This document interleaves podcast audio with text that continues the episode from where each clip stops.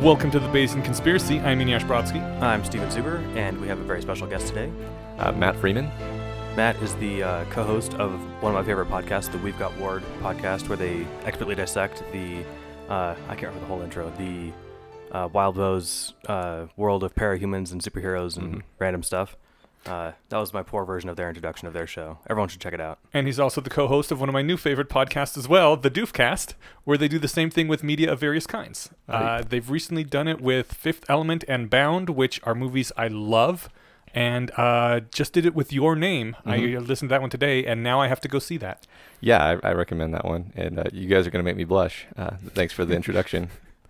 Well, thanks for coming. This is great. And I love your podcast too, by the way. I should say that. Aw. I Aw, listen, thanks. listen to every episode. We we try. Yeah. Speaking of trying things, and speaking of your guys' podcast, I could tell from a few episodes ago that you guys shared notes before the episode. And here we are, what, three years into our show, and I'm like, Eneasz, we should start doing that before episodes.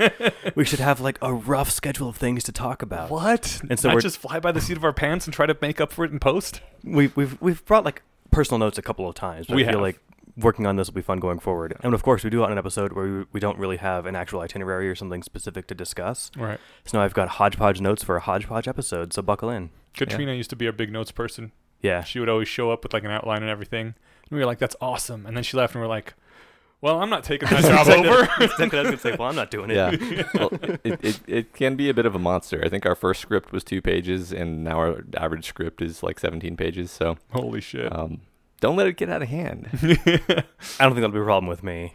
I yeah, I'm how how long after the the arc comes out is it before you put out the podcast?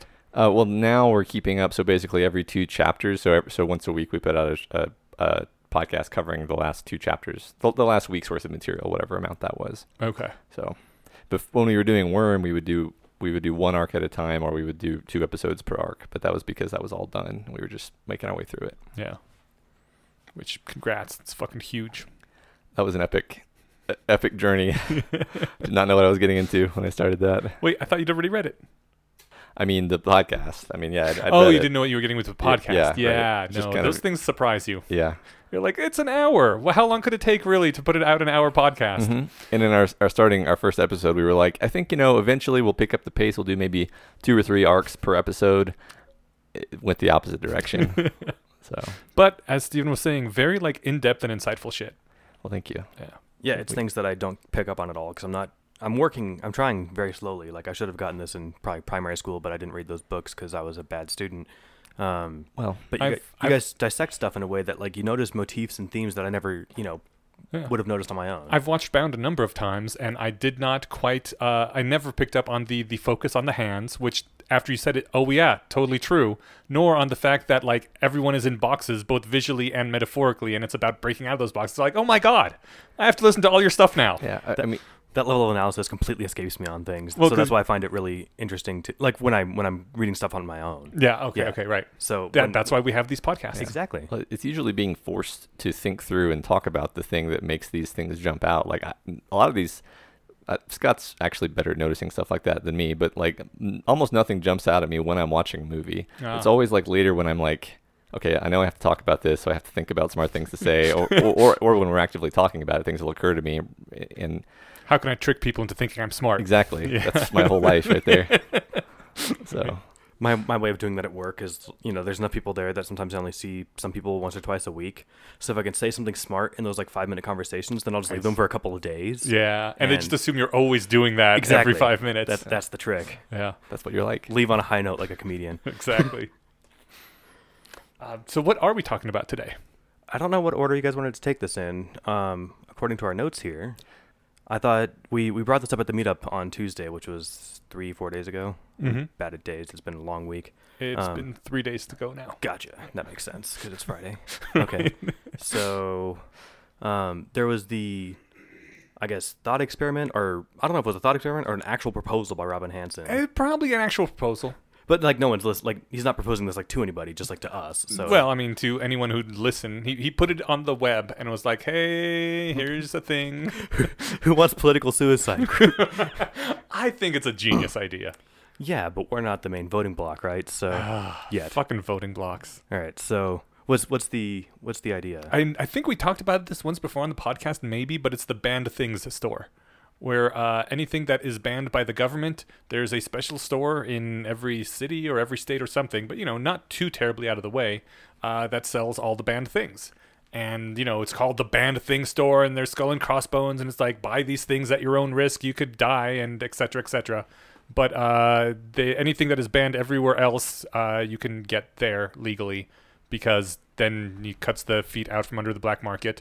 And, you know, sometimes people have a legitimate reason for wanting things. Other times they just want their drugs, but that sure, there's your banned things. And and it's I mean, I would go there so much for prescription drugs, honestly. Did he draw a caveat for like obviously bad ideas like WMDs or you know bioweapons or big bombs? He didn't, but I think that goes without saying because those things are those even like banned? Yes, I'm sure that there's a law somewhere saying I can't have a nuke. Okay. I would certainly hope so, I mean, at that point you're committing an act of war. which is technically banned. Sure, right? is it though, or do they just fight you? Would we go to prison? You'd you'd probably be killed by the army. I feel like we're digging our way too far Yeah, into this. So let's assume that there's no WMDs to stave off that obvious Yes, thing. All yeah. right. So, uh, Yeah, I think a lot of it comes down to the price too. Like, if you're gonna go to the banned things, like another thing is you you automatically think of like, okay, well, if you have it all in one centralized place, then you can keep track of the people who are buying the banned things. You can tax them heavily, which also helps and is better than that same you know funds going to the black market, obviously for, well, like you mentioned.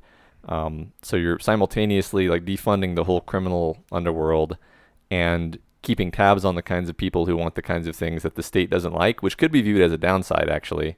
Um, but yeah, if you're gonna go to the to the store to buy a WMD, everybody knows you did that, and they're just gonna follow you. And yeah. so But I think more than anything else, I like the idea because of all the, um, not not even well, obviously I think the drug war is awful and recreational drugs shouldn't be uh, banned at all. But Eneasz just For- came back from Burning Man, so and I've held that opinion for a long fucking time, even before I ever did any drugs.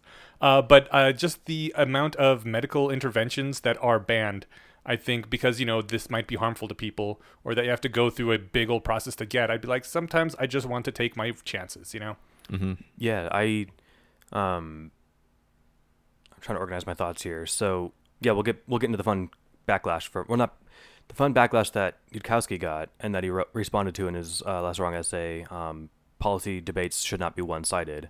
Um, but yeah, I'm I'm in support of the idea too. At least in broad strokes, maybe I like I'm I'm not rejecting it out of hand anyway. Like I don't like the idea of having to go get a, a permission slip to go get a prescription if I feel like I need it. Yeah. You know, like I'm not a medical professional, but if I feel like I need a sleep aid or an alertness aid or um, to turn you know to drugs and stuff or a painkiller, whether for pain or for fun, um, I can get it.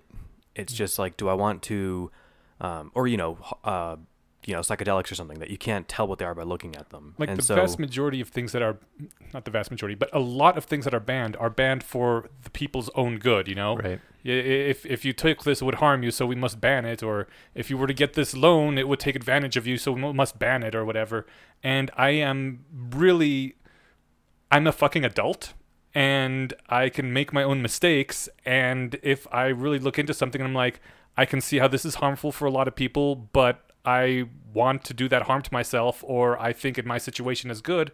Fucking let me. That's what the banned store is for. It's for the things that protect, supposedly protect people from themselves. I, I, whenever I hear someone say something like "do it for the children," which I also mentioned at the meetup, I right away think that is a shit law and a shit reason, and I am totally voting against this because I do not think we, as a society of adults, should be constrained by laws meant to protect fucking five-year-olds. I'm not a five-year-old. Don't treat me like one. like a good example of that might be like uh, residential speed limits. Like adults are smart enough to not walk in the street, but we have residential speed limits so we don't hit kids. Are you- right. Are, so you, do you think that the speed limit on side streets should be 40 miles an hour like they are on on like thoroughways? No, not necessarily. I also think that most s- streets have their own natural safe speed limit. That you Safe for who? well, I mean, safe for more or less everyone. S- safe to be driven on, basically, right? Yeah, yeah, There's when a street is cramped and windy and small, people go slower. I mean, that's how roundabouts work. They they force you to go slow because you have to make this turn. Mm-hmm. And when there is a large, straight, flat, multi-lane road with a concrete median or something in the middle separating the two opposing sides and no cross traffic, and the speed limit is set at 30 miles per hour there, you know it's set at 30 miles per hour so they can rake in the cash. that is a 45 mile per hour zone naturally. Yeah, you know, there's a town there. Yes. Yeah, yeah. I mean, yeah, it's it's a trade off between safety and and freedom, which is like an ageless political question. And yeah, I, I think I, I I don't know. I'm definitely someone who would prefer things to be more on on the freedom end of things. You can think of examples of stuff like alcohol where that drug should definitely be illegal, considering what other drugs are illegal. oh yeah. um, and and it used to be, and exactly like what you what you just outlined about organized crime made it so that they were like, fine, fine, we'll make it legal. Um, that's just sort of a microcosm for all of the all of the ways in which um, the nanny state should probably back off, let people make their mistakes, and then just tax things, and everything would be fine. Although, I mean, there are some things where you can hurt a lot of other people, like you were saying with WMDs, or in my opinion, no one.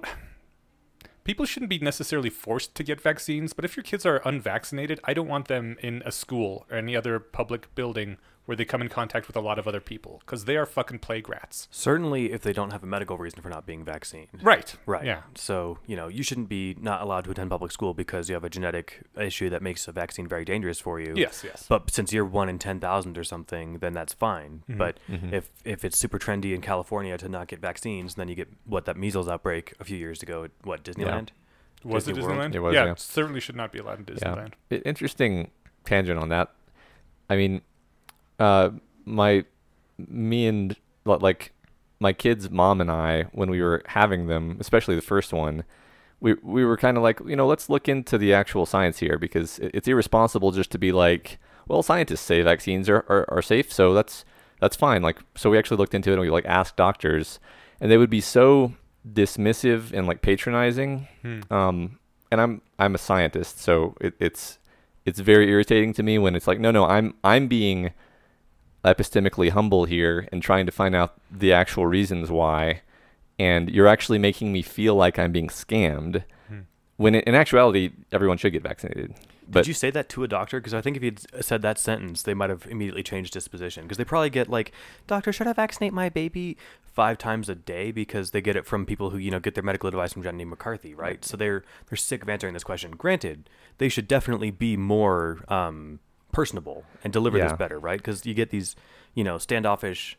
Um, yeah, I've, I've experienced similar things with like uh, uh, I had a kid get a, like a whole bunch of ear infections in a row, and they had to be on antibiotics for a long time. And I was like, hey, I'm kind of concerned at how long she's been on antibiotics, and the doctor's like real like immediately annoyed and dismissive, and it's like I'm not actually wrong to be worried about that. It's Mhm. just he has a point that it's like it's better than the disease, but I don't know. I, I it's it makes me feel like they can't actually explain themselves, which is a problem. Yeah. I don't know. I really miss my previous doctor. He quit the practice to go into policy, but God, he was good, and he would like take at least me. I'm assuming he did this with everyone. Just take me very seriously, explain things, talk through things. I he was such a good doctor, man. That's why I didn't shop around for LASIK. Was the guy I talked with for my consult? We talked for like 90 minutes, and he couldn't have been more patient and articulate.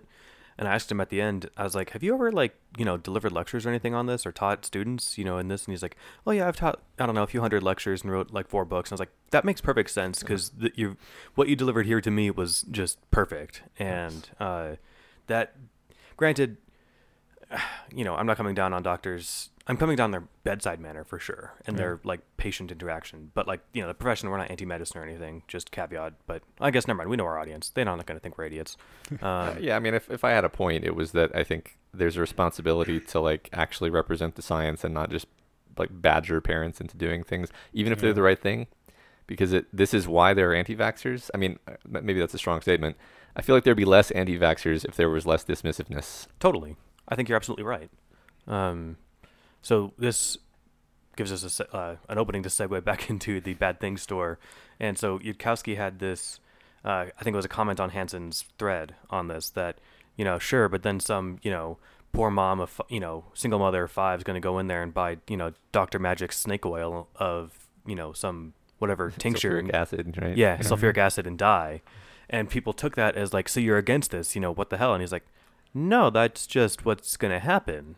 Right. And so it, it I loved he, this was this was the post of uh, policy debate should not be one-sided. That, uh, and it's part of the what um, politics is the mind killer subsequence or sequence because the fact that he's saying this is a flaw with this position, I still endorse it. I Mhm. can't remember if he came down for or against it. I don't think it really matters. But the point is, is that Hanson would probably readily agree to that. Yeah, Mhm. some some people are going to die.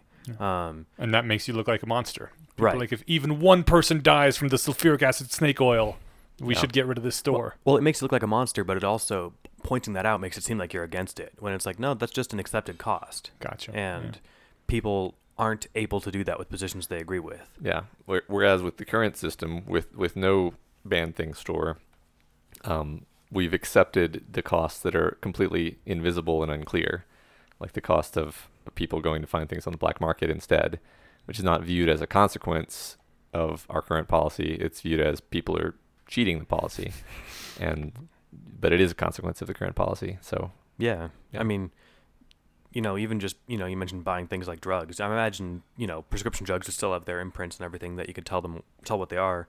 But if someone was hypothetically buying illegal psycho- currently illegal psychedelics on the black market and not at the bad things store uh, or the banned things store, then you don't really know what you're getting.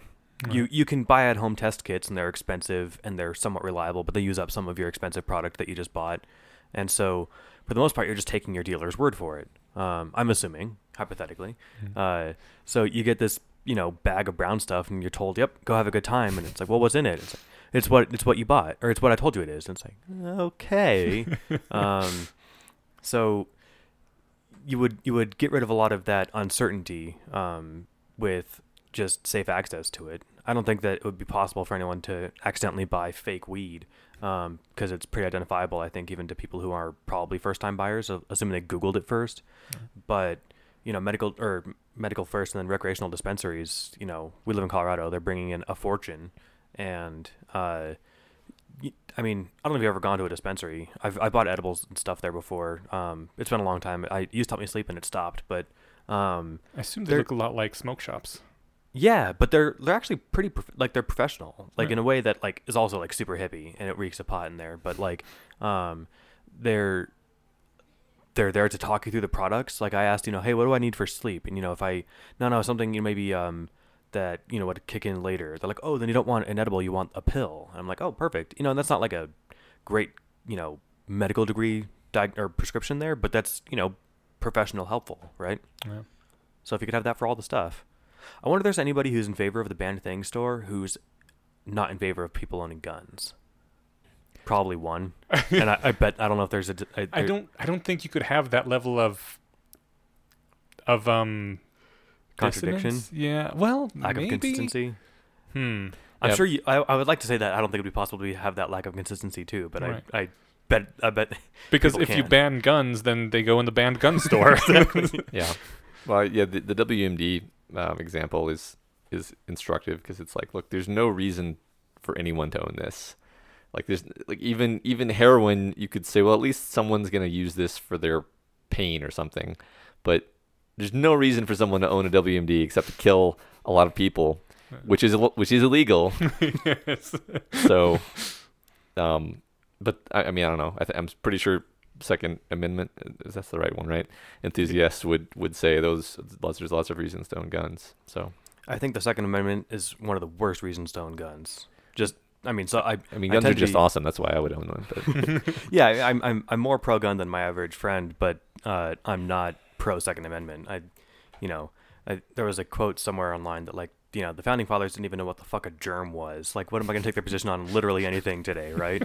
um, So what, what what do you have against the Second Amendment specifically? I have I have an issue specifically with saying these people 300 years ago thought of literally everything that will happen in 20, 2018. Hmm. I also like like to hand wave and say, oh, I have the same issue with the, with the fugitive slave clause in the Constitution too. Just as an example of something like, look, these guys weren't omnipotent. If that's your actual claim, that no, they were literally, you know, Well, shouldn't you have that same objection to all of the amendments then? I do. Well, uh, to basically like to any, I, I don't think that something's worth doing because it's in the Constitution. I, I think I think it's a it's important to have a a guideline like that the government sticks to, but to say that's the reason, um, I'm not a uh, political scientist. There's probably great reasons to say that that we should just defer to that in cases of of concern. But I think in any reasonable circumstance, there'll be other factors to point to as to why that's the right reason. Well, I just like think- I just like I might say because it's in the Bible is a bad reason. I think they Because if it's in the- really good Schelling fences, though. The I mean, yeah, Bible is bullshit, but uh, things like the the actual government documents, there's some things you just don't want to be fighting about constantly. You know, it's been how many years? Like 30, 40, 40 years now that with the abortion debate has been going on back and forth, and you know, every now and then just settling something and drawing a line, saying, look, this is settled now. Let's argue about something else for the next 40 years. Sure. So I, I'm I'm glad that there's things like uh, the freedom of speech enshrined in the Constitution because apparently we still have to fight about that anyway. But but freedom of but at speech least is a- it's there. freedom of speech is a good idea not because it's the First Amendment, Right. but for a bunch of other independent reasons. Exactly, but And it means so- that I don't have to fight as much about it because it is there. That's that's fair. I mean, like I said, the fugitive slave clause was in the Constitution too. Right. Right. So not everything in there was literally perfect, or No, not literally no. everything in there was perfectly perfect. Yeah. So I I think my my position is just more like uh, to the extent that Was the fugitive slave thing in the Constitution? it was taken out, but it well it was taken out as uh, after what decades later. Hmm. Um, so uh, I had this looked up before, but not Okay. in the last five years. Um, what was I gonna say? Uh, oh, I don't know. I like I said, I can be on the right. I can be on the same side of, of a of a uh, desire or a person who desires to own a gun, but disagree with their reasons. Right? I don't think that the idea that some someone who's been dead for hundreds of years said it was a good idea is a good reason. Um, what they said it was a good idea is like have a musket that you can shoot once every 45 seconds, so that the government can't take you over because that's all we have right now too, right? So like, you know, people can get into the history. I think we're getting kind of derailed, but um, I think that that's that's all I'm gonna say. I I mean, we should actually be allowed to own like Harriers, according to the Second Amendment, because we should be allowed to own weapons that can protect us from tyranny. And apparently, right? So now, I mean, handguns and, and rifles are absolutely not going to cut it anymore. So there actually should be these, uh, you know, weapons of mass destruction in the banned things store. I've changed my mind. 'Cause we have to be able to protect protect ourselves from tyranny. yeah, It's in the Constitution. they have all the, the bulletproof jets and, and helicopters and turret guns and stuff, right? We need those too if we're Yeah. gonna if we're gonna withstand uh, being taken over by the government. Yeah, so an EMP in every house. Ooh. that's my platform. I, I'm I'm just trying to visualize society working when there's an EMP in everyone's house. Oh yeah, Just like your five year old gets upset. He's like, fuck you, dad. Yeah. yeah. Don't like the result of the election. right. The entire power grid of the country is knocked offline. Oh, that big of an EMP. Oh, I mean, ev- like you get enough of them spread Okay. Oh, around. right, right, right. Yeah. Yeah. you think Fortune would just coordinate to do the, one of these like every three hours across the country, Yeah. right? Yeah. Oh, okay. So you brought up the um by you I mean Matt brought up the Rationalist Community Hub in Moscow. Yeah. Uh, so there was a less wrong post during the last week or so, um, and it was a very detailed uh, description of what the Rationality Hub in Moscow has been doing for the last three years. And I, I unfortunately read it too long ago to really give a good summary of what it says. It's and it's very long and detailed too. So I don't think a summary would quite do it justice. But I found it very inspiring, and um, I just kind of wanted you guys to glance at it as like a basis for having a discussion about. I don't know. For, for a very long time, ever since discovering the rationality community, I had this idea of like what it could be, Mm-hmm. um, and uh, that's never really left me. Uh, so I, I don't know. Have, have you guys ever you share that image of like, wow, this could be this could be an important, big, unique thing, and um, like I and I, I want to be part of that. Yeah. You know, I, I don't know. Pretty much constantly. Yeah, Yeah, good. That's what got me into it. Yeah. And then when we had dinner with Robin Hanson, we was in Denver a few months ago. He asked us a couple times, like, "So what does your local community like do?" And I'm just like, "Fucking nothing." well, I think what I what I said was, you know, it's just a place for like-minded people to get together and hang out. We don't really have like an agenda. And he's like, "Oh, well, some places I go and they go to meetups and they'll do, you know, they're working on a startup or they're doing this or that." And, and what I wish I had said was like, "No, it's a place to enforce like good." Um, the norms that we want, but the Mhm. norms that we don't get, you know, in our day-to-day lives. Yeah. Um, I, I I will say that I would be sad if we swapped out what we do now for focused directive ac- directed activities. I would be happy if we added focused directed activities. Yeah, and there's been a couple small efforts to do that at our community for the last in the last few years, Mhm. but they tucker out because I think it's hard to it's hard to dedicate the Yeah, work. sure. And like one thing I did notice skimming over the uh, the Moscow um, community was it is a long post, but I think they spend like eighty three hundred dollars a month Mhm. on like rent and salaries and Yeah. workshops, and so they're clearly doing a lot. We spend uh, twenty bucks a month on pizza, so Yeah. like um, it's a very different scale of, of what we're trying to accomplish, but it is inspiring. There's Yeah. there's no there's nothing stopping us from doing something super Well, awesome. because like the the guy who wrote the post, I believe, was like a crypto millionaire or something. So so he basically funded this. I may be making that up, by the way, but he basically funded this himself. Like like put in his own capital. I don't even know if he expects to get it back. I think this might have even been just like I want to see this happen, so I'm going to do it.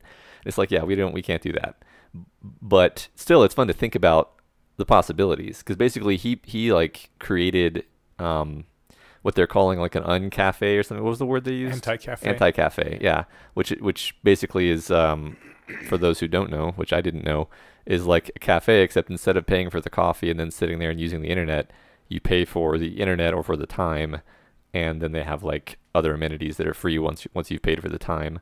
Um, so I mean, it's the kind of thing that that I think appeals a lot to students actually.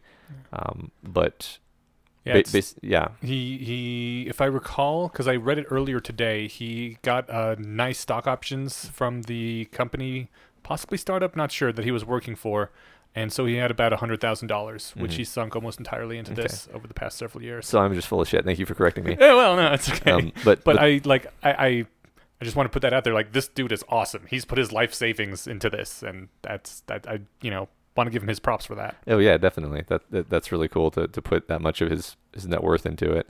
But yeah, so the the um, anti cafe becomes then the hub of the community, and it's a lot more of a solid thing because it's like a permanent base. And it's open twenty four seven. That would be really and cool. They do a lot of activities. Uh, they they have some games they play called um, Fallacy Mania. Mhm. They do uh, CFAR style workshops that are like three days long. Uh, not every month, but you know, with some regularity, and they actually do charge money for those. He said, and just a, a, a whole bunch of both directed activities and just hang out and do whatever activities in four different rooms. Uh, some of them just, uh, I think the smallest one was like a bedroom size, and the largest one could hold like 40 people in a pinch.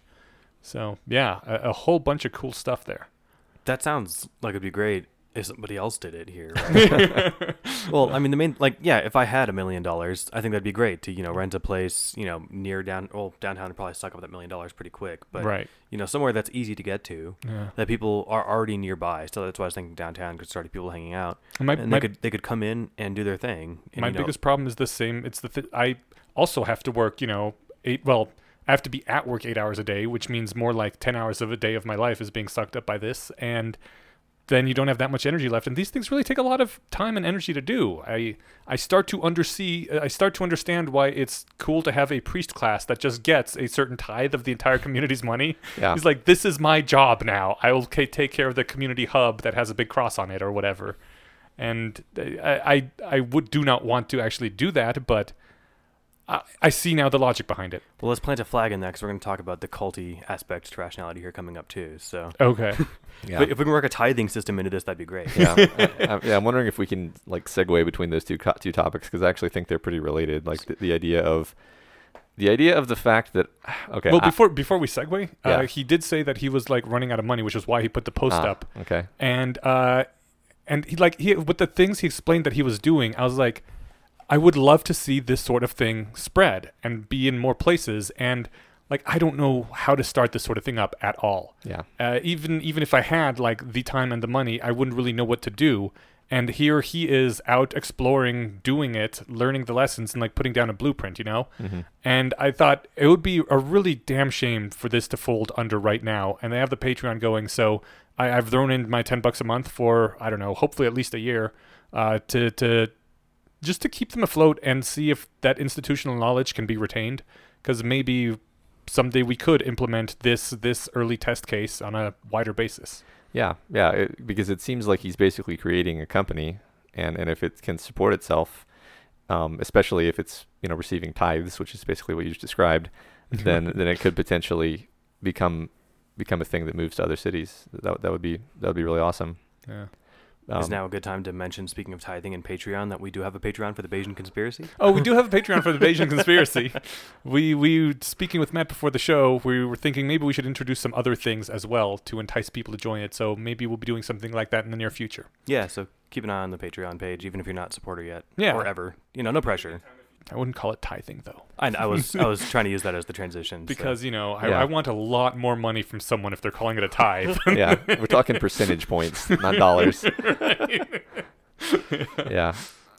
I mean, yeah, because like I was gonna my segue, if if that's it's okay to do that, is like, um, I, I think I think what the rationality community stands for and what it could be is very important, and um, the fact that we're so phobic of seeming like a cult, I think, has held us back from actually like accreting any kind of identity. We're we're the community at large is so wary of being accused of being a cult that we won't even like people don't even say that they're part of the community because they're like, oh well, yeah, I read less wrong, but hmm. I'm an aspiring rationalist. I'm rationalist adjacent. yeah, I'm rationalist. It's like shut up, shut up. Like we're all we're all aiming at basically the same thing. Like why can't and and I think there's a very old uh, Yudkowsky post that's basically like uh, rationalists are very bad joiners. Basically, they're they're, the the certain cluster of people in people space that hate to identify with things. Hmm. And like, well, that's a damn shame because we're all we're, we all kind of want the same thing, even if i there's like a narcissism of small differences in terms of how we can bicker about the details of that thing. We're definitely all facing the same direction.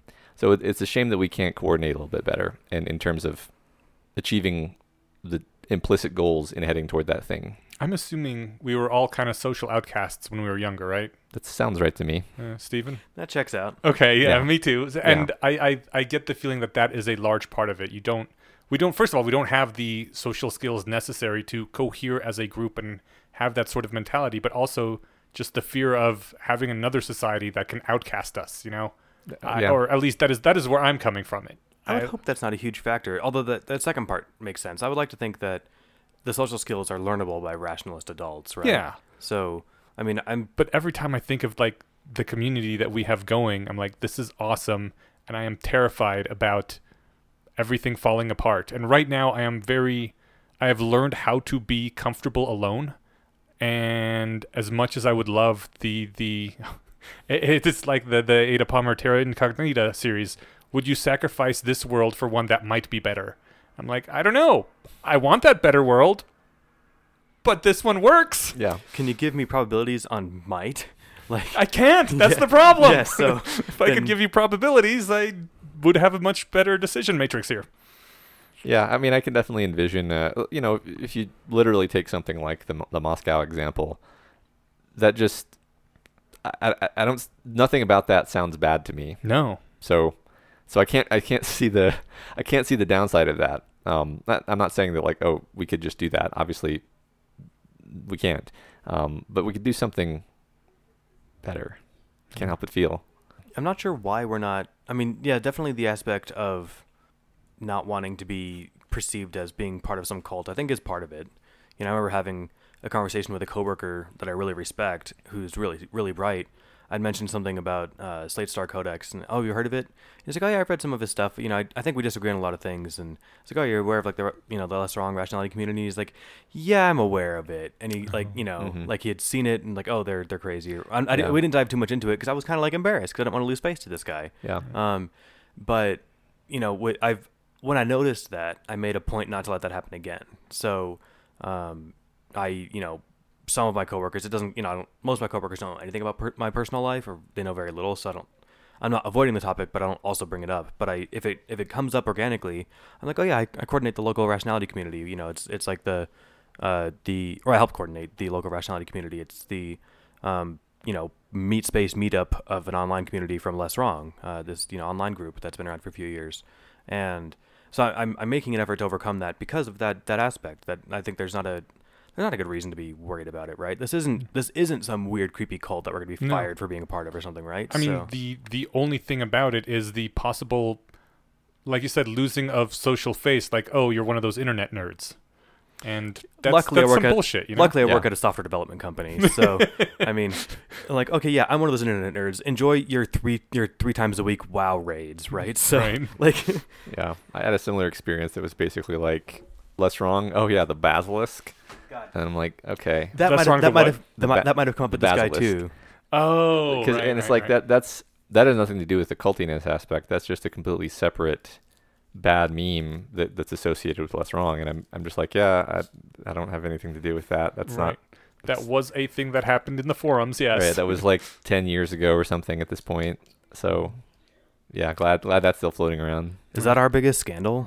I believe so. All right. Well, that's that's not too bad as yeah, far as as far they as scandals go, that ain't bad at all. Yeah, I mean, Yeah. there's so far we don't have a child pedophilia ring or anything yet, so we're, we're not we're not We're big enough to get it. yeah we're not big enough to get Yeah. tides. We first we got to get our own pizza place, and then we got to Yeah, build a basement. right. Well, and, and I think that, like th- to some degree we have like a, a social autoimmune disease because I mean, so did, did you guys were you guys familiar with like the Dragon Army thing that they tried to do in Berkeley or they did do in Berkeley Yeah, actually? yeah.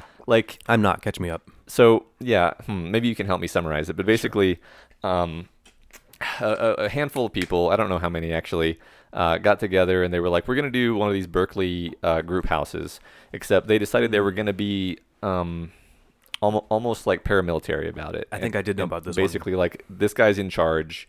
You have your responsibilities, you have your obligations and expectations, and if you don't stick up to them, there's consequence. And it's like everyone who came came willingly because they wanted to be imposed upon by this kind of like social structure with the understanding that that's very motivating and it makes you a better person.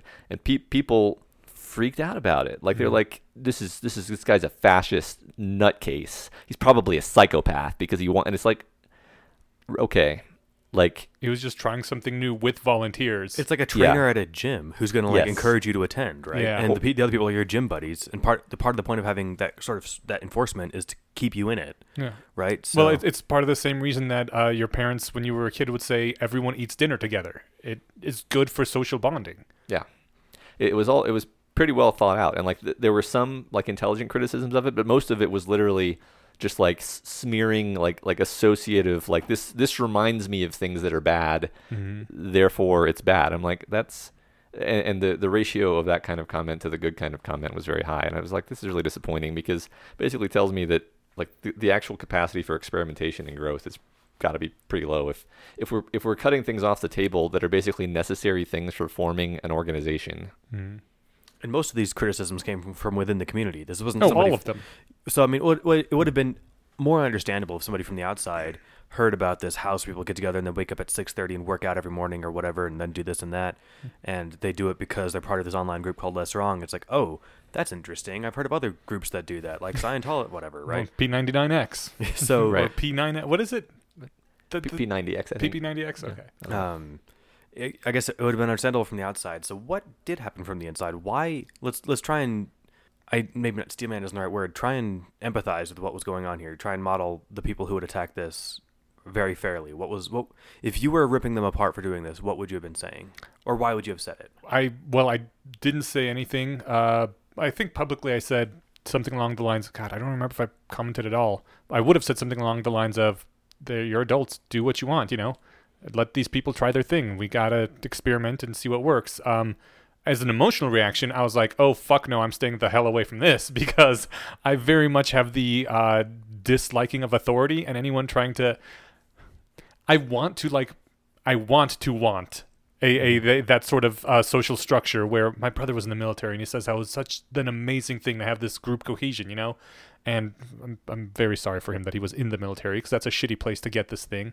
But uh, I, I'm not. I'm really rambling. I'm not good with that sort of feeling that I am being imposed upon by an authority figure. And whoever was in charge of this would automatically become the authority figure that I have to rebel against and be like, no, fuck you. I ain't going to do this because you told me to do it. Do you think you would have felt the same when you were like 20?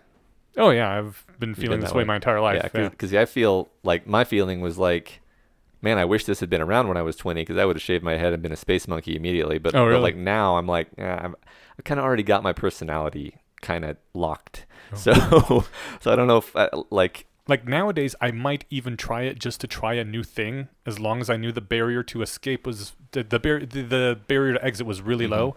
But part of the point of one of these exercises is to make the barrier to exit a little higher than most things. So Yeah. I Well, that still makes- probably wouldn't have signed up. That's but like signing up for boot camp in the military. That like you- Right. you, can leave, Mm. you know, but the idea is that it's you know there's some shame involved and there's probably some paperwork or whatever and lots of incentives not to. You know, you lose your your pay and benefits that if you actually finish the program, but uh, that part of that is to keep you in it, right? And at the, it's like um, uh, I mentioned Stick before, I think on the last episode. Um, with 2Ks, I'm not sure if they're still around, but the idea that you could put up your own money Mhm. to say if I don't commit to going to the gym every three times a week, then I lose the Yeah, money. They're still around. Yeah. And then that way, it's oh good. I'm glad they're still there. I, I think the Um, reason I had such a negative reaction to it is because it, I was raised in a cult, uh, and not, a, a mild cult, not Yeah. not a hardcore one. But right away, I was like, nope. Someone who thinks that they're in charge, I am allergic to all this. Get me the fuck out. But this wasn't actually a cult, and you can no, see that it no, wasn't. it wasn't. Yeah, So I guess I'm I'm curious. You, since you weren't actually impassioned to you know go to the keyboard and say this is a bad idea, Right. but neither did you come out and defend it. So I don't remember if I came out and defended it, but I would have said we need more experiments. Go for it. Mhm. They're adults; they can do what they want. Yeah. I just personally had squish, squeamish feelings about it and would have never touched it. Yeah, I, I think I I don't remember, but I think I probably didn't say anything because I was like, this sounds really interesting, but it really is possible that this guy is like just uh, uh like psycho who who wants to put himself in a position of power. And Right. then I will really regret having said this was a cool idea, Right, right. um, which I now feel a bit cowardly about because what was actually happening is like everyone who knew him personally was posting, and they were like, "Really, you people have this all wrong. Like, you're you're mischaracterizing this," and and they would have been the ones to trust about it. I think. so Um, I part think- of your whole it's easy to assassinate people on on a character assassinate people online. yeah, thing. definitely. Yeah, definitely part of that. so my the other way to spin that though is it.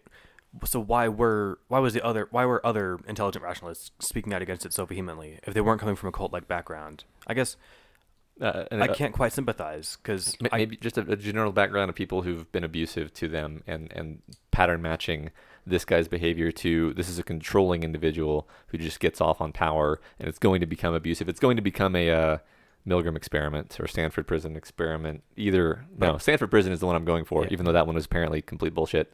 yeah. Um, but I think that's probably the pattern match that's happening. But aren't we better than that?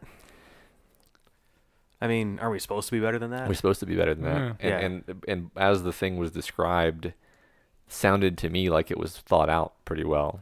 So And that's the weird thing. It's like we, everyone signing up for that is in the rationalist community, and so you would think, okay, these are people who are at least familiar with rationalist skills.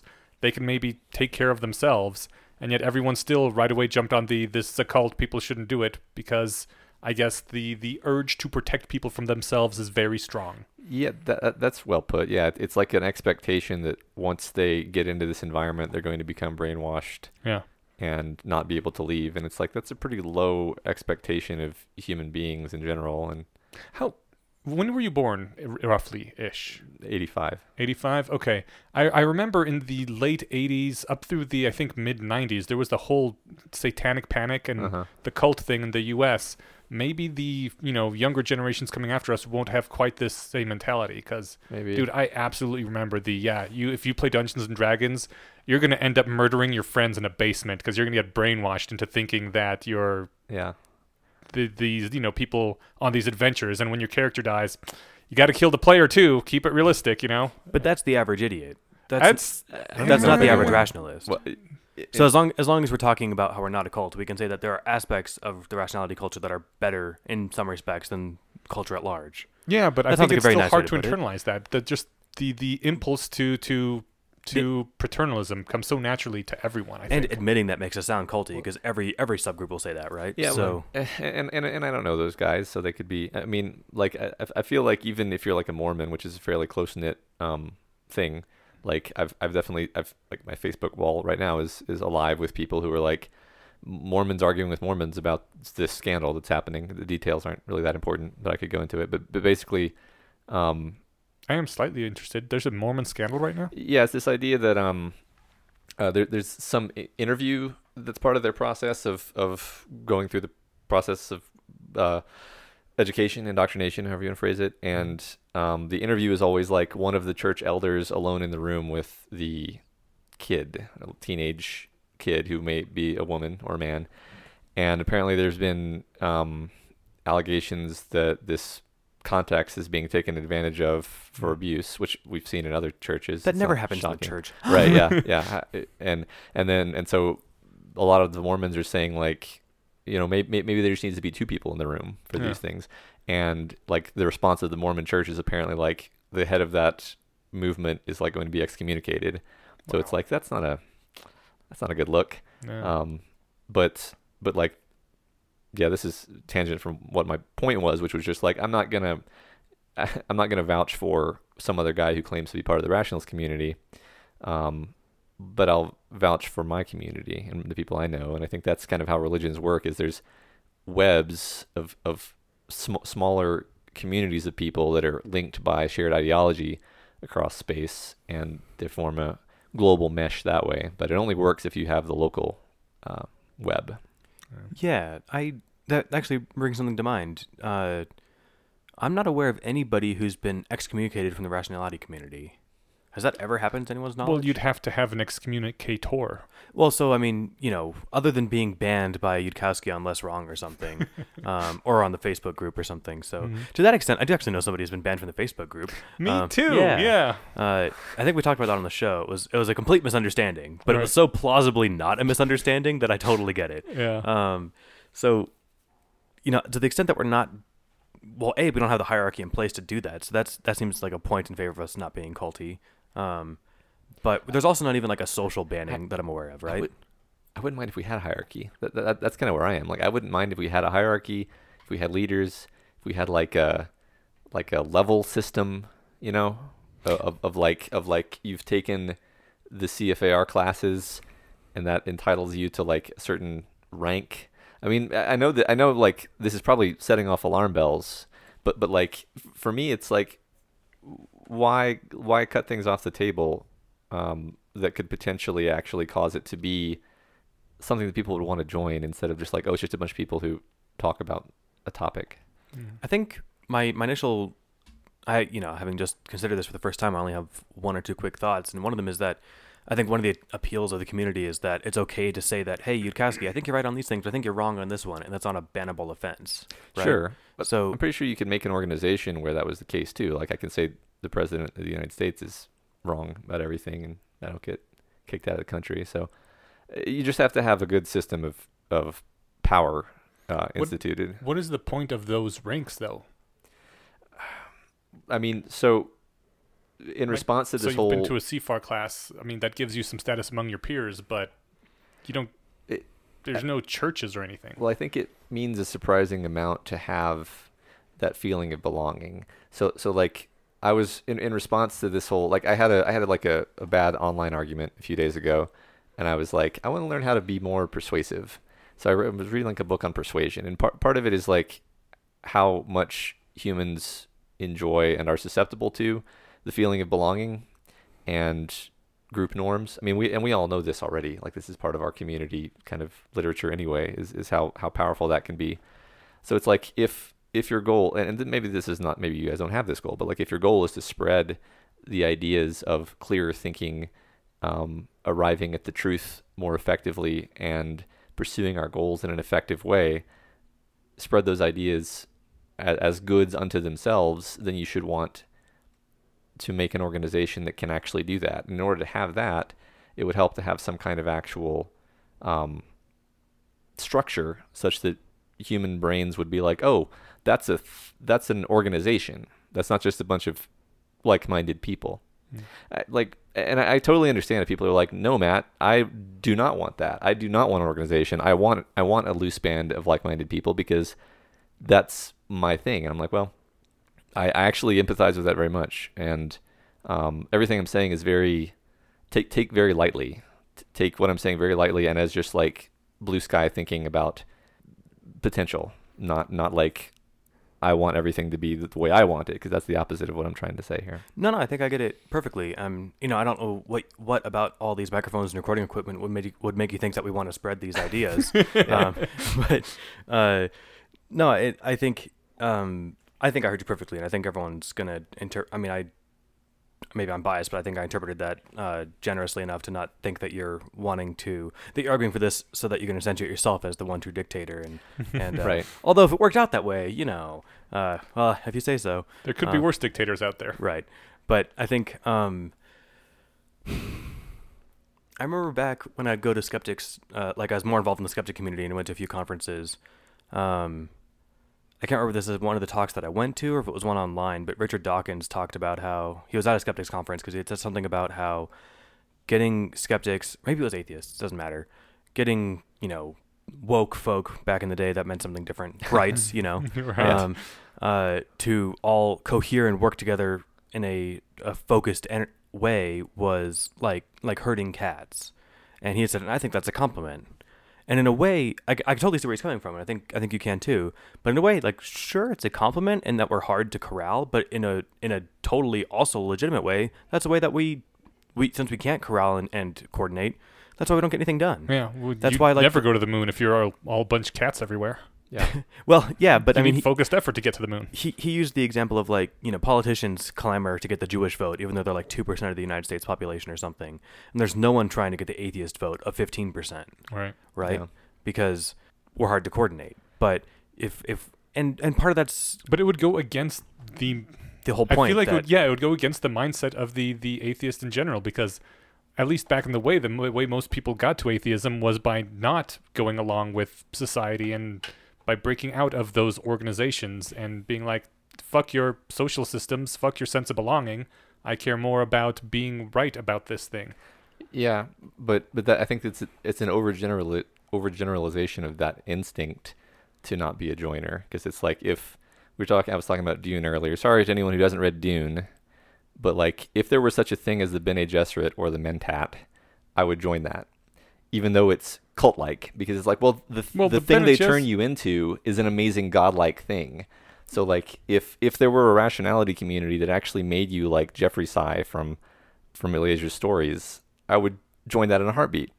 E- even as a like person who wants to be free thinking, because it's like, well, you've you've got the proof, you've demonstrated that what you do is actually valuable. Right now, we don't really have that. So, and I don't know, and it's actually pure conjecture that we could even have that. Like it's it's science fiction of me to think that you know if we had a rationality organization, then we could train people to be to, to perform better and et cetera and be mentats. It's like, well, maybe not. Maybe maybe you teach people rationality and you improve their performance four percent on specific things and not not otherwise. I don't know. I don't know. hmm. What do you think about mentats, Steven? Well, Steven actually, hasn't don't, read the books. I haven't read the books, but Mentats is what they call the smart drug in Fallout games. So Makes if it's sense. anything like that, then uh, I'm a big fan. Um, I'm assuming that's on purpose. Probably a reference, yeah. Yeah. I mean, a mentat is just someone who's been trained to serve, like to be so good at thinking that they can serve the function of a computer at need. So, That sounds dope. yeah. Mm. Now, I'm sure there's great drawbacks because it's a book, but Well, Dune is just about like it's about human potential. Like that's what that's the whole theme of the book. So it's like if we're riffing on the idea of like what what you could be if you were more rational, that's kind of where my mind goes. That all sounds appealing. I think I think people don't necessarily like unless you're familiar with like the sequences. I think people don't necessarily understand what it would mean to be more rational. Like they don't understand how not rational they are. Does that Or- make sense? Yeah, or what the perks are. Yeah. Like, I'm getting by, I pay my bills, I've got a job and stuff, people might say. But, I mean, the hard part for me is like I didn't get to live the counterfactual where I didn't get involved in any of this stuff. Mm-hmm. But my life's a lot better than it was five years ago. Mm-hmm. And I think that's because I have more tools to make better decisions and uh, come to realizations that I wouldn't have come to otherwise. Yeah. Um, so I I've got a selling point for myself. I could I could probably convince myself of ten years ago that I should get started on this earlier, but I don't know. You know, this is obviously a hard harder problem than I've given enough thought to. But I don't know how you go to somebody who just isn't really interested and Yeah. say, "Look, here's why this is worth," you know, uh, reading three million words Right. and studying some stuff. Yeah, well, and, I haven't succeeded. Uh, Like the friends that I have who've read the sequences are the people who are going to read them anyway, and the people who I've tried to convince who aren't in that class, for whatever reason, I, I a variety of reasons probably, they're just you know, no thanks. It's like if you had a book on the shelf of Barnes and Noble that was like, this book will make you smarter. No, I would I would first of all just doubt the premise of the book. I'd be like, this Right. book sounds like a lie. I'm not giving you my ten dollars. and, I- think that's a great point. Like like there's there's a certain incredulity to Mhm. the whole thing where it's like, uh, you say that it made you more rational or or whatever. You say you get a lot out of it, but everyone's a lot of people say things. Maybe that's why people think of us as a cult because they're like, this doesn't really help your life at all. But the fact that you keep saying it does makes you sound like you have been, you know, you've drunken the Kool Aid. You've Yeah. bought into this in system where now you have to tell everyone how much better it makes their lives. Because Even though I don't believe it does. Unless you look at the content of it, it's it's just like The Secret or something, where it's- Right. Where it's like, no, re- no, really, trust me. It's like, well, no, I don't, I don't trust you. On the Uh, plus side, we're not saying you know, trust me, read these and give me ten thousand dollars, right? So we have we have that going for us. But I think that's part of what CFAR was trying to do, and maybe still is. But I I don't know if they've published anything, uh, certainly nothing that's come trickle down to us yet that has shown. The other downside too is that because of you know how small they are and how necessarily small their sample sizes are, and how hard it would be to you know do um, any sort of controls. I, I know they've done some. You know they'll uh, they'll call some you know they'll do follow ups and stuff, but for the most part, it's self selected people who want to who want to do this. Mhm. I think if I remember correctly, this is either something they did or thought about doing, or I'm making this all up. But they thought about uh, paying for some people to come. So you guys pay. You guys are the ones who really want to come and get this. So we'll see how you guys do, and we'll pay for you to come, and, and you guys will come do that. We'll guys, you guys will do the same thing, and we'll see how you do as well. But that's not even really true blindness, because those. I mean, if uh, if the um, you know, whatever Church of Mormon wanted, you know, me to come join them for a three week course, unless they're gonna, you know, set me up pretty nice for three weeks, I'd probably just say no thanks, right? I think so. I, that's already a, st- a pretty small self selected group. it's pretty interesting that, as far as I know, the single most effective way to get people into rationality has been Harry Potter and the Methods of Rationality. I'm glad that came Yeah. up. yeah, it's like th- I believe last time SSC had a uh, had a survey, like thirty percent of the people who first found out about rationality found out about it specifically from reading that and then being like, "Oh, this sounds interesting." Yeah. And I, That was it feels essentially like me. it's yeah, it, it feels like it's a great filter for finding the kind of people that do like this kind of thing. Mhm. Yeah, I, w- I would have been rationality adjacent back then because I was listening to Rationally Speaking, and it, you know it doesn't get much more adjacent than that. Mhm. Um, but Yeah. uh, I was I was in that group of people that would have you know, like you said, would have read it anyway. Mhm. Um, I just needed to I needed to know it existed. It's showing people what life is like through demonstration, which is, you know, one of the things fiction does best. But going back to my old cult ways, um, one of the things we often heard in church was like, just live a good, happy, successful life, and other people will be like, what's that person doing that's so successful? Oh, he's Jehovah's Witness. Maybe Mhm. I should look into that. And so, I mean, you were always, always on display. It's one of the reasons that I don't have any bumper stickers on my car identifying myself as an atheist because I kind of drive like an ass, and I don't want people to think, "Ah, atheists Yeah. drive like asses." Yeah. But yeah, w- it- my entire life, everywhere I go, I'm always under the you know feeling I'm a representation of the group I'm most people most strongly identify me with, which has been a large part of the reason why I try not to advertise the groups I identify with. Yeah, that's understandable. But yeah, I, I tend not to advertise myself at all.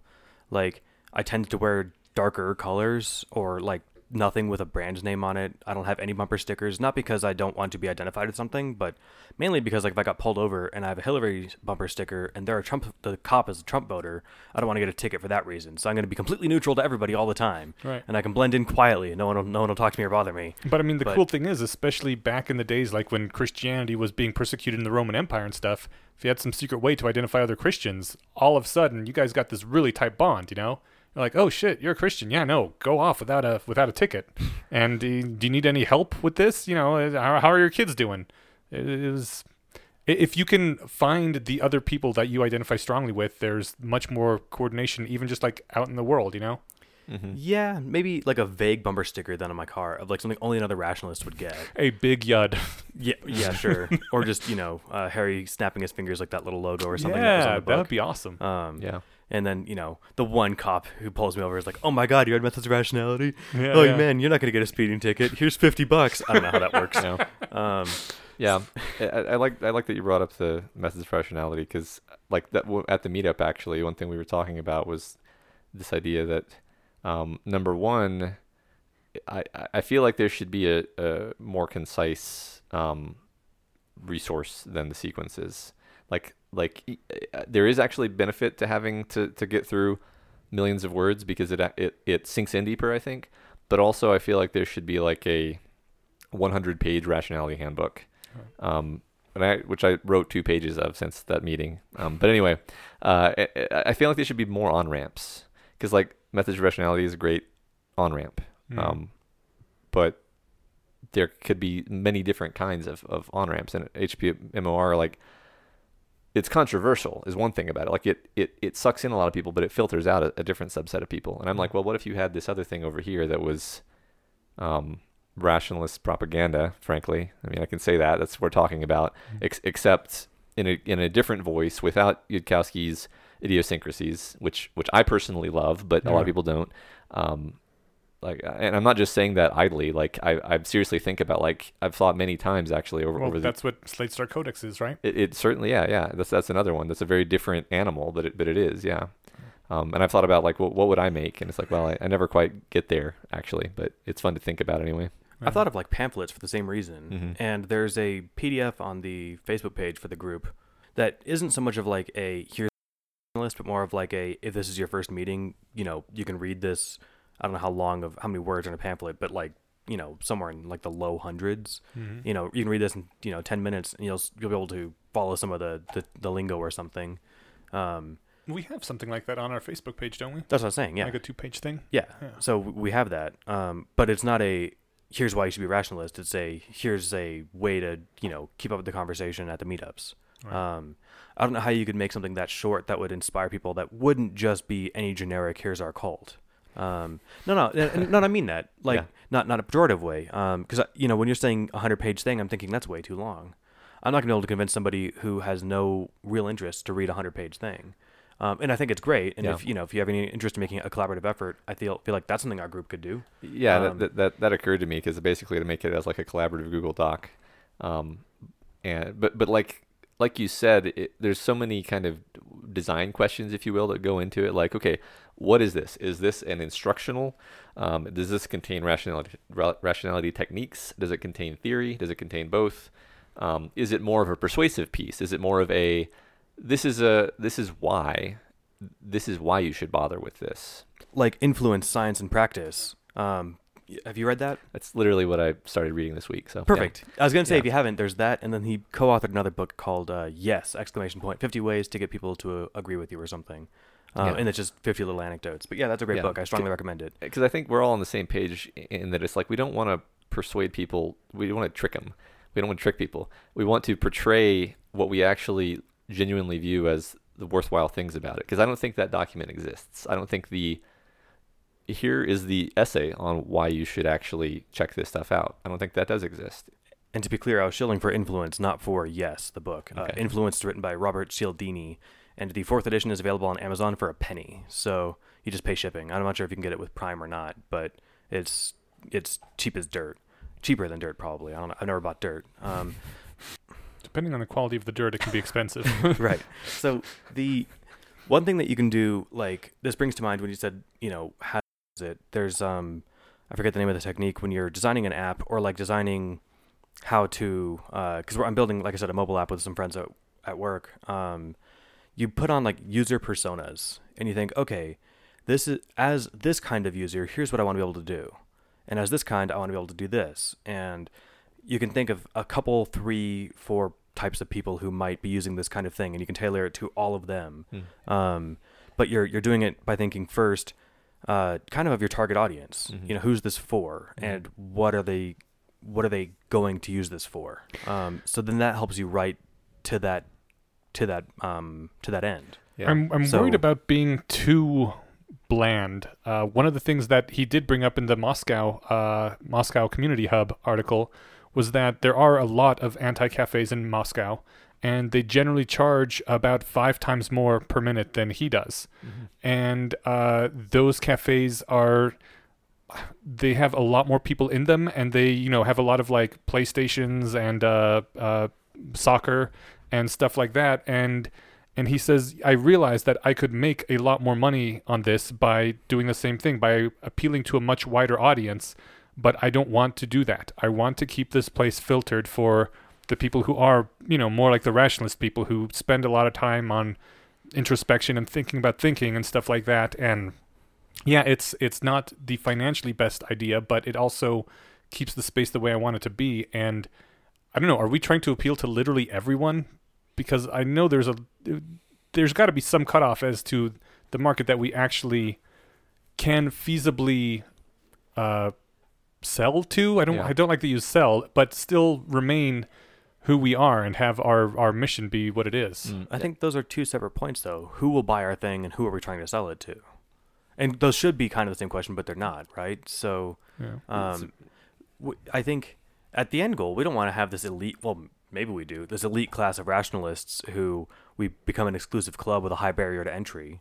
Um, you know, we're not going to raise the sanity waterline by staying at being 0.08 percent of the population or something, right? Right. Or whatever we're at. I, I just think that this growth may need to be a little bit slower than right away open the doors to everyone because Right now, We the doors to- are open to everyone. yeah, they are open to everyone, but there's a lot of filters in that prevent most people from coming.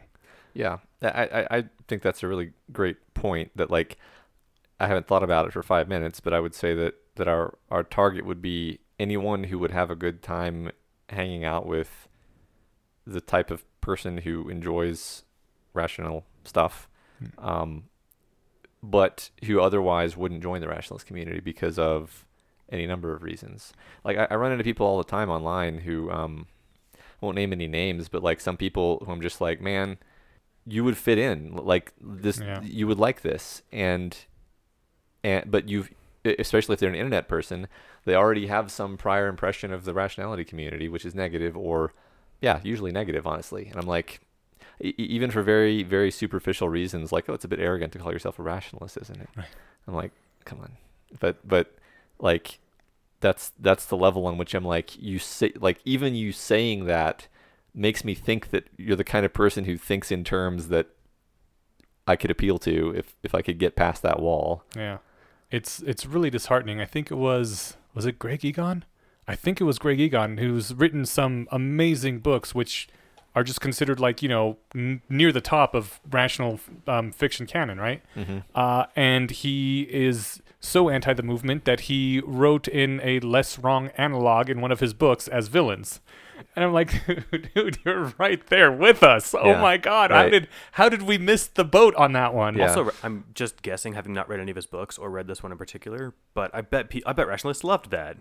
Yeah. I mean, we had a rationalist analog as the best villain ever in Methods of Rationality. Well, Yeah. yeah, but they Sort were of. not. They were That's not true. good villains. They were like the. They were like the the nerd trio from Buffy season six. I think it was season six. I haven't seen. I've only seen most of season one of Buffy, but maybe we'll say like Spock.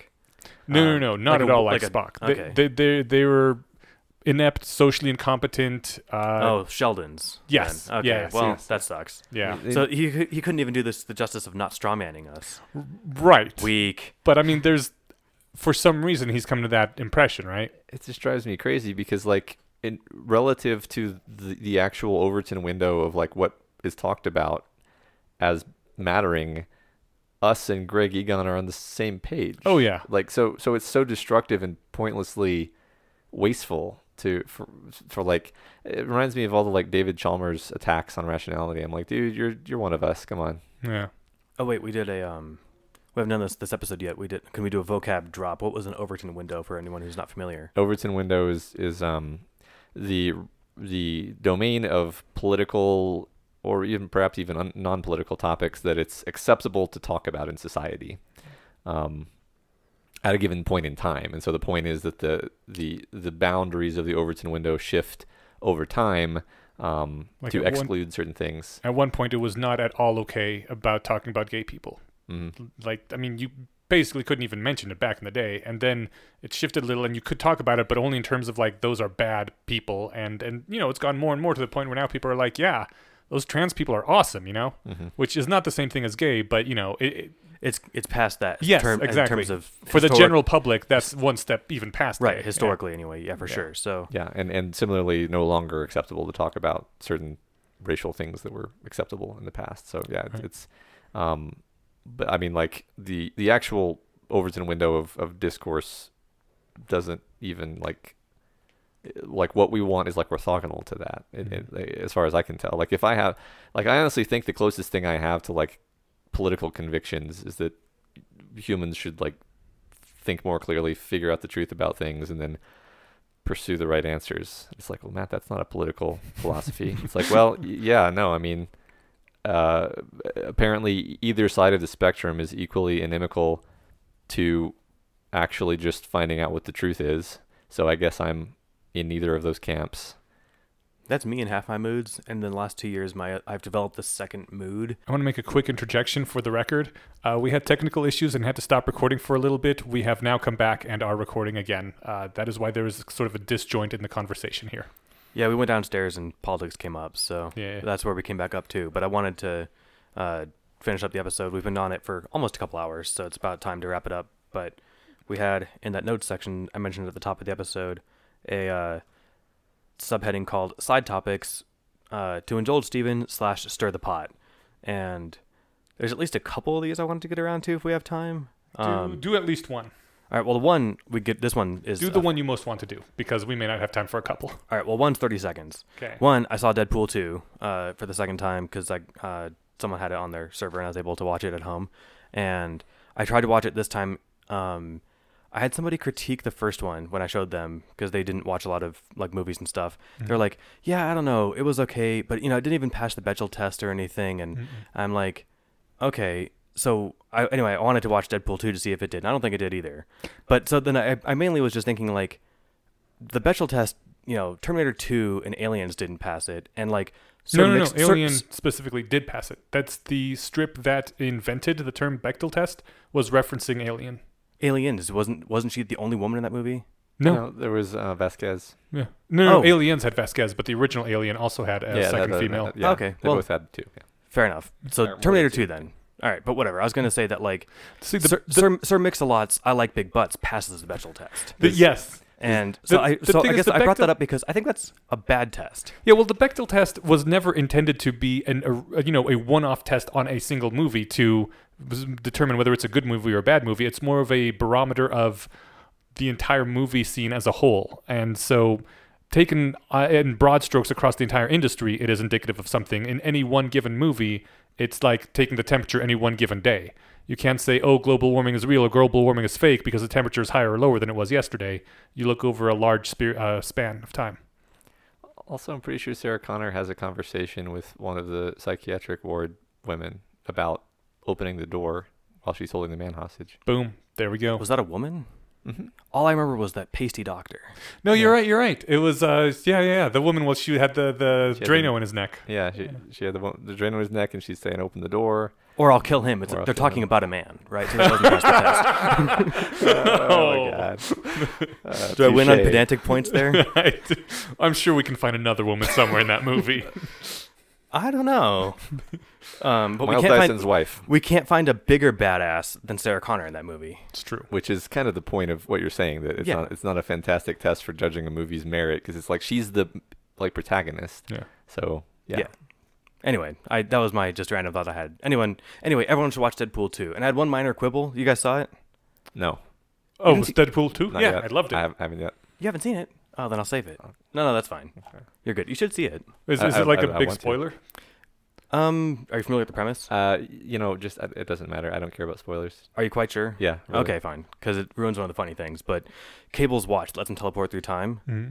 He uses it initially to like teleport back in time, Mm-hmm. and then he uses it later to revert to a younger version of himself. Does he? He uses it in the final fight scene, Yeah.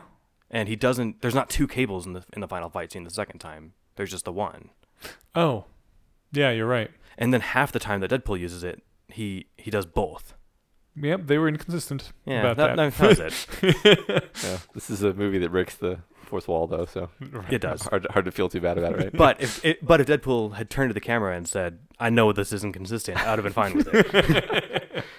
Maybe he does. Maybe it's one of the fast lines he gets away with, or something. Maybe he does say like, "Why weren't there two of you?" I don't know. Uh, my other thing that I put on the list was very, very, very fast because I wanted to get into it, but I'll be quick. The James Gunn slash Guardians of the Galaxy three movie. Hmm. Uh, Guardians of the Galaxy three was put on permanent or on indefinite hiatus Mhm. because James Gunn put out some bad tweets eight years ago, Mhm. and While he was working for Troma, no less. Yeah. Are you What? familiar with Troma? No. Oh my god. Okay, so Troma is totally the sort of production company that would want you to put out those tweets. They made uh, like the Toxic Avenger and Sergeant Kabuki Man and Romeo and Juliet, and it's basically extremely bad taste, campy horror that was popular in the '80s. Popular in quotes. I mean, it had weird cult followings, but yeah, it was all about like gore and boobs and just everything you think about like '80s cheap B movie horror.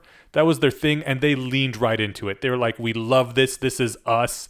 We're gonna have exploding tits on the screen." And like in one movie, like they found a script about in this uh, about a movie, and there was like tits explode on page ninety-seven. They're like, "This is a terrible movie. What the fuck?" And then thirty minutes later in the movie, somebody's tits explode when she's shot in the back from a shotgun. It's ridiculous bullshit. But they're totally the kind of production company that would want him pushing those sorts of tweets. So that makes me more in in his camp. I'm I'm I so the Guardians of the Galaxy. I'm referring to the actors now, but I'm gonna. It's no surprise that I'll side with the Guardians of the Galaxy. Um, uh, in both the jokey sense and the real sense. They all signed a letter saying, "Look, who he was eight years ago isn't who he is now. He's totally awesome, and we all agree. You guys should. This is you know a joke. Add into that the fact that this was a deliberate character assassination by an alt right nut job because Gunn was insulting President Trump. Kind of makes this a whole dangerous precedent, scary thing. Um, so It's my- it's been a dangerous president scary thing for a while now. People yeah, have but been now it's getting impacting Twitter- the MCU. so, so now, Now the stakes are yeah, raised. now Steven's getting up and he's ready to join the fight. Okay. So, um, uh, you know, there I'm. It's funny. It's, I'm joking. It's Right, late right. now. I'm tired. But anyway, I thought there was something. There was more interesting stuff to explore there. But the point is, is like I I think that. Uh, I was gonna say he was an asshole making bad jokes eight years ago. If now I know that he's working for a place that like, you know, was leaning into this kind of humor. Granted, it's dark humor. No one, no one, should, no one today should find it funny. And you know, Um, most people, I'm assuming at that sort of production company are already the sort of edge lord asshole type. Those are the kind that like that sort of humor. So yeah, he could have still been sort of an asshole making bad jokes, but Totally. that was that was Yeah. part of the thing happening. in that Right. And. Disney knew his history. Yeah. So, yeah. Should it's stupid. It yeah, the, the didn't- main the main thing was that like now that this is out there, there's not even gonna be a conversation. We need to we need to placate immediately, right? So I I mean, you know, you were talking about using dark arts, and I'm like, with the current climate, we should just continue to whine about this forever because it'll probably work. Because like companies are are, are actually, uh, you know, complying with with Twitter mobs. This is happening now, which is Yeah. ridiculous. which is ridiculous, and I'm not happy about it. But if it's happening anyway, maybe we can get James Gunn back on Guardians Three. I think that'd be great.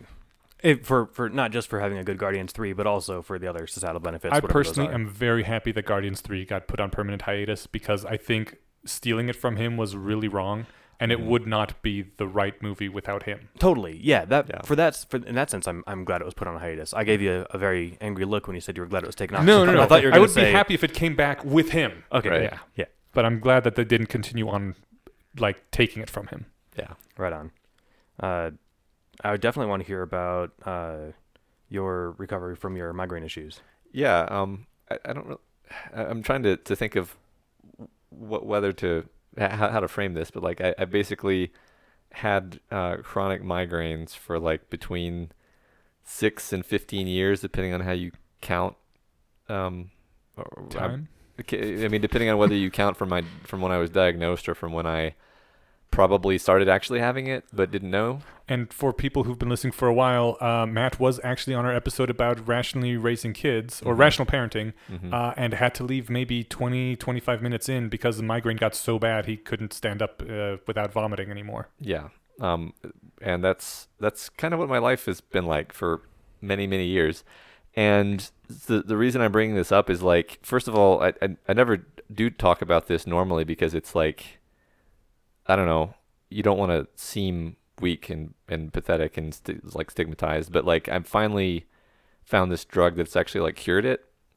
Um, and I haven't had any headaches in a month, which is like the first time that's happened in, in six years at least. Awesome. Um, so it's kind of amazing, and I don't know if I had any like a point other than just like uh, it's it's really quite a quite a thing to We're to happy have. for you. You have a great quality of life improvement. Yeah, Yeah, and I and I get not wanting to be you know talking about that sort of thing. Um, What is the drug? Is it like some kind of experimental new thing? it's newly approved by the FDA, um, and what it does is basically it's like a neurotransmitter blocker for a particular neurotransmitter channel that just like stays in your body for for a long period of time, and um, it just work like it doesn't work perfectly for everyone. In, in fact, most people it it helps a little bit, but I just happen to be someone who it basically cured, and it's a it's a really weird it's a really weird time. It's been a really weird month. I, I, I like one thing I was I was saying to to people is, is like I kind of feel like I just got out of prison Hmm. because there's like like you would naively think when someone gets out of prison that they're that they would be overjoyed but actually there's like a mixture of bitterness about the time that they lost and then like um par- paralysis at, at at like the possibilities before them that's kind of my actual state i'm not trying to be negative about it because i'm i'm actually thrilled but it's a it's a subjectively interesting experience to be cured of something that you've had your whole life Huh. I can only imagine. And yeah, I'm, I'm overjoyed. That's awesome. Uh, thanks is this? I guess if he said it doesn't have a very high success rate for the average person, maybe it's not worth plugging the drug. But it's called Aimovig. Yeah, I'm really sorry about cutting you off. I literally thought the question was just going to be a quick, "What's it called?" Aimovig. Okay, and back to you. So I didn't mean didn't mean to steer that away from you. when. Uh, when you were saying, uh, I kind of understand about the whole not wanting to look vulnerable. Oh sure. I I mean yeah. I was gonna raise a related thing, but um, yeah, it's I think that's a big thing in our well, that used to be a really big thing in our society. I mean, I think up until the modern era, it was by modern era, I mean the past 20 years, it was a really big thing to hide any weakness you had and always try to look as strong and and fit as possible. Mm-hmm. And I think that might have been somewhat toxic because it's important for everyone to know that we're all struggling with shit and it's it's good to to be able to commiserate with other people and comfort them and say, "Yeah, I got bad things too."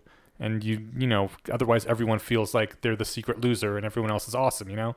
Yeah. But on the other hand, I think we're also in a weird place in society now where in some cases people are like fighting to look as disadvantaged as possible, right. which is just a a thing that has been blowing my mind. Yeah, just just like from my point of view, like you don't want to, you don't really want to tell your employer how um uh impaired you are.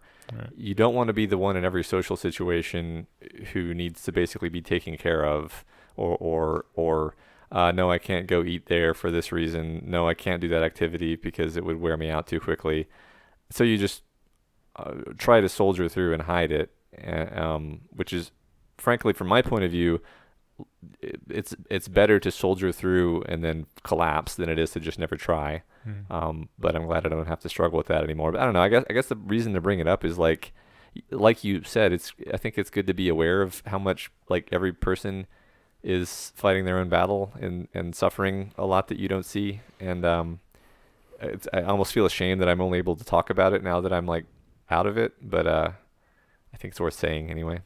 And I'm I'm glad you did. And the, I guess there's another lesson to draw from that. That uh, how many other things have you tried over the last six to fifteen years?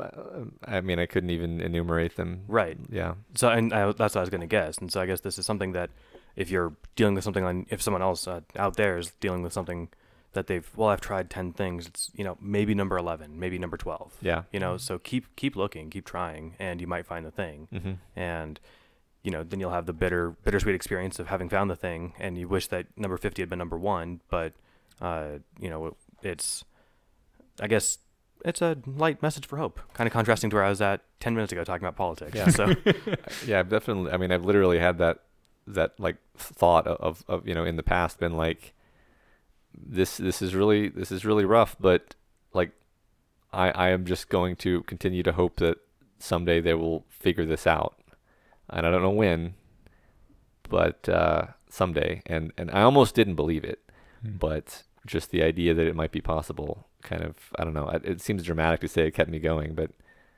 it kind of did. So kept you motivated at least. yeah. Yeah. No, that's And guys, fucking someday the entire human race race will be like this for everything. Yeah, and and that, that that's that's a worthy connection to make because it's like this is a bit of a transhumanism thing. It's like I was broken and now I'm fixed. Yeah. So yeah. I got LASIK, which is a very that's my weak argument for transhumanism. And I've mentioned the glasses thing before, but now I don't get to make that point. Now I get to say I wasn't content with the eyes nature gave me, so I got laser eyes. yeah, that's awesome. Um, well, it's not that interesting, and right now I'm seeing slightly worse than I did with glasses, which is driving me insane. But I've got a few more weeks before I need to go complain to my doctor about it. So, um, but just the the transhumanism point that Yeah, you know yeah. it, you know, and this is transhumanism and ever, literally everything else. Don't settle. You know, if you're not happy with where things are, you know, get out there and, and crush it. Yeah. Right. So, If life gives you lemons, don't make lemonade. Get mad.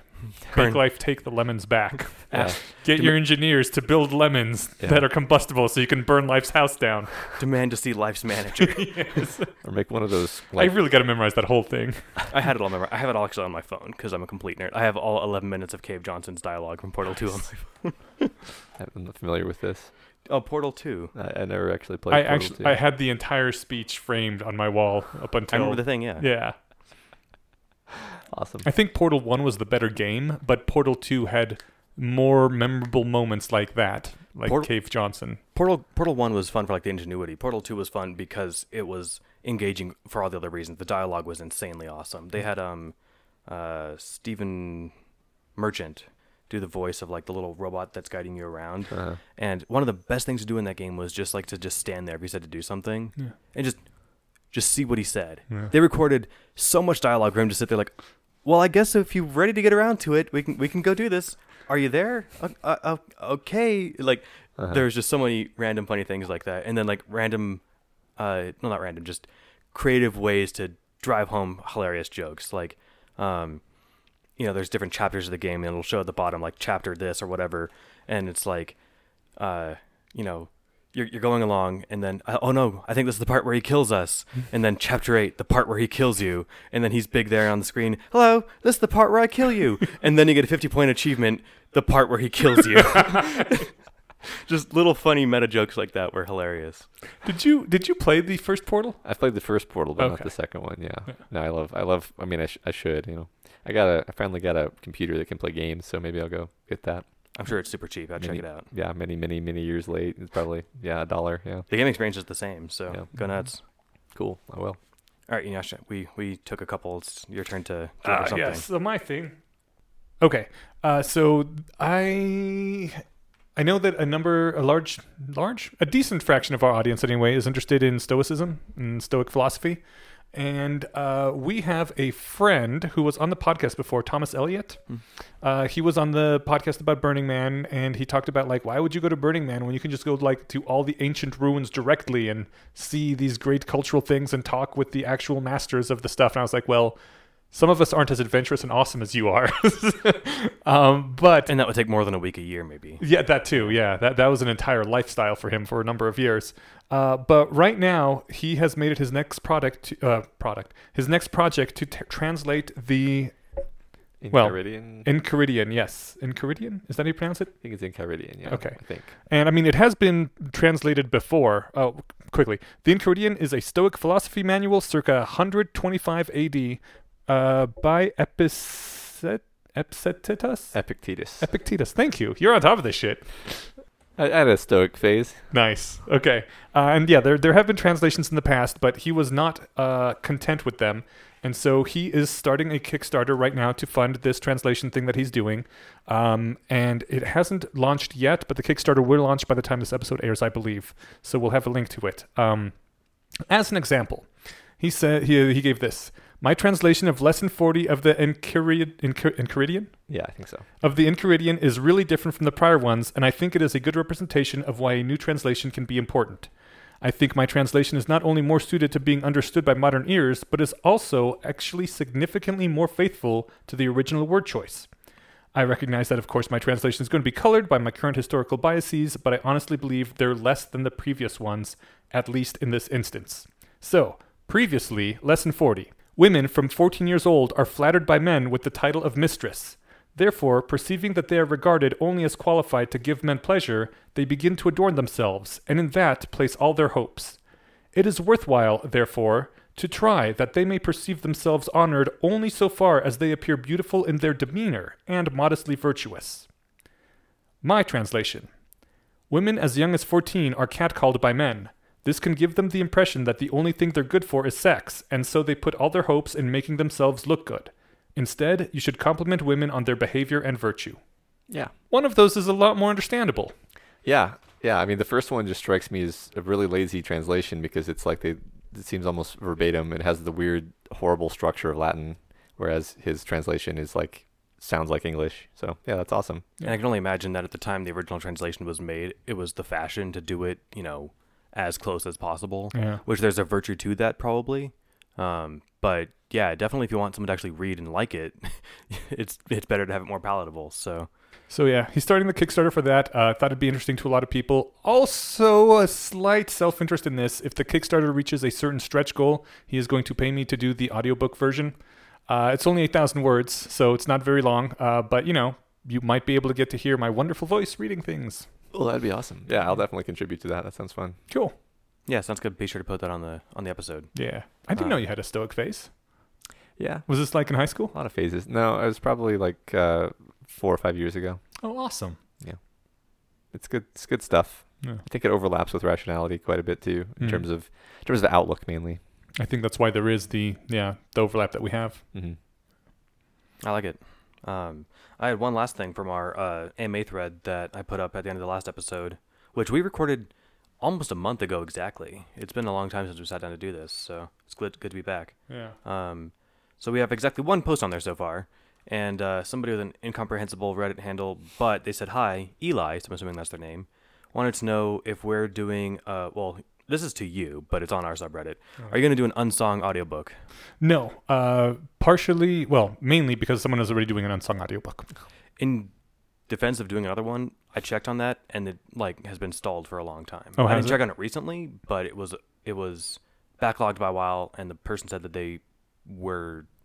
As far as I could tell, it was uncertain whether or not it was going to finish. Oh, how far did they get? I'm not sure. I checked back when I was reading on songs like two years ago. Okay, I did. Um, I did like what they had going. Okay, let's let's uh, double check. Yeah, if it if it ends up having been abandoned, then yeah, maybe possibly in the future I might do an Unsong audiobook, assuming of course it's fine with Scott. Sounds like a plan. Oh, I did have also. Uh, what was the thing? Oh, um, yeah. Massain points out that the Less Wrong Study Hall is $120 a year. They do have a two week trial, and if you aren't happy, there's a 30 day money back guarantee. So it's not completely free.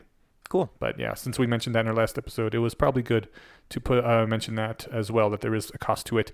Uh, the guy whose name I couldn't figure out how to pronounce, M K A I W W, and I was like, mm, K-U. Uh, apparently, call me Kai. The M and the W's on the end are uh, ignored. So Nice. just yeah, putting that out there. That might have been the same person who wrote in on the last one. I'll have to double check. Oh yeah, there's also someone don't recognize who that has an unpublished draft, less wrong post titled something like "Why don't motivation techniques work?" Yeah, who who would write such a thing? I think we should motivate him to to write that because it's uh it sounds really interesting. And you say that you've read a bunch of these books and you've never found uh you've never found anything to be really motivating. Yeah, um, that's accurate. I, I uh, don't. I, I was basically in the post as it stands in draft form is like sketching out this idea that like kind of seems like your mind adapts to every motivation technique that you learn and like Mhm. finds a way around it. That was kind of the point that I was making, and I was like, first of all, why why is this? Um, and then and then how how could we address this? I've honestly been having a lot fewer problems with motivation ever since I've stopped being in horrible physical pain all the time. So that's maybe coupled to the fact that um, motivation techniques don't seem to work for me in, in the past. You know, I've noticed that it's much easier for me to do things as well when I'm feeling more physically and emotionally healthy. Mm-hmm. Yeah. Mm-hmm. Are we on to something here, guys? Maybe health is awesome. Yeah.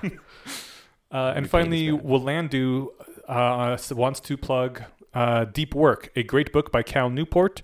Uh, he does mention a number of things, uh, but the, th- the main thing he hits on is that distractions really suck and can destroy the the deep focused work that you need to do a lot of important productive things. Uh, he says that's a problem with many contemporary workplaces.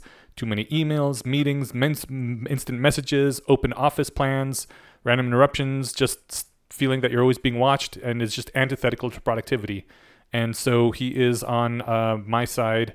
Uh, says I strongly agree with even Eneasz and Steven that it takes too much time to recover from interruptions, and would advise against tools like timers that pull you out of your work every 20 minutes. And yeah, I've also found that I'm really much more productive when I just go hard for a number of hours. And to be to be uh, clear with my position on that, I've never tried one of those tools, so it might actually work really well for me. Yeah. But my suspicion is that it might not. It might depend. It, we also uh, and Jess agreed to this too. Like it, it depends on what we're doing. Right. You know, if it's something that requires you to stay in the in the zone, and like if you're if you got all this in your head and you're trying to get it down, then you know, being pulled out of it is just going to have to make you rebuild that web again. So It's interesting. Even when I was doing uh, renovations, which is not mentally taxing, uh, it takes a little bit of you know mental work, but it's mainly physical skills. I still found it much easier to keep working once I'd started working. If I had to like stop for 20 minutes, for stop for five minutes every 20, I don't know, man, would have been awful. Mm-hmm. But I, I guess I should not knock it before I've tried it. So at some point, I'll give this Pomodoro technique a shot. nice. Oh, and to be clear, Kai was the same one who wrote in with the um, Unsong question. Oh, oh, okay. The comment says hi, comma Eli, comma. I'm not sure. Maybe he thinks my name is Eli. It's a generous misunderstanding of Eneasz, but Eh. it happens. I, I've I've lived with this name for so long. I've heard everything. Eli is not too far out of the box. I just feel like it's too short to even sound like. But yeah, it could be. That's all right. Anyway, thanks for the comment, Kai. Both of them. Yeah. Yeah. Are we done? I think so. Okay. We just have to thank our patron. Yes. Uh, you, we want to do this next time. Yeah, it. We've had a couple technical issues that have delayed us, and it's getting. We're well into three hours here, and we usually this is going to be like a two-hour episode. So, um, I think we'll save the. We'll do two patrons next time. Okay. Okay. So instead, thanks to Kyle for putting up with our shit Yes. and making us sound good. Thanks for having me, guys. Yeah, thanks again for thank coming you on. coming. And uh, everyone should read Worm and Ward by. And I'm assuming the other stuff uh, Wildbow's written, but I haven't read T- Twig or Pact yet. So Yeah, Twig's good. Uh, Ever impact. okay, so uh, but when you guys do read those, listen to Matt's podcast. Uh, we've got Worm and we've got Ward. Thank you. Appreciate that. Yeah. Anything else you want to plug while you're here? No, no, that, that sounds good to me. Sounds good. Cool. Thanks everybody. Bye.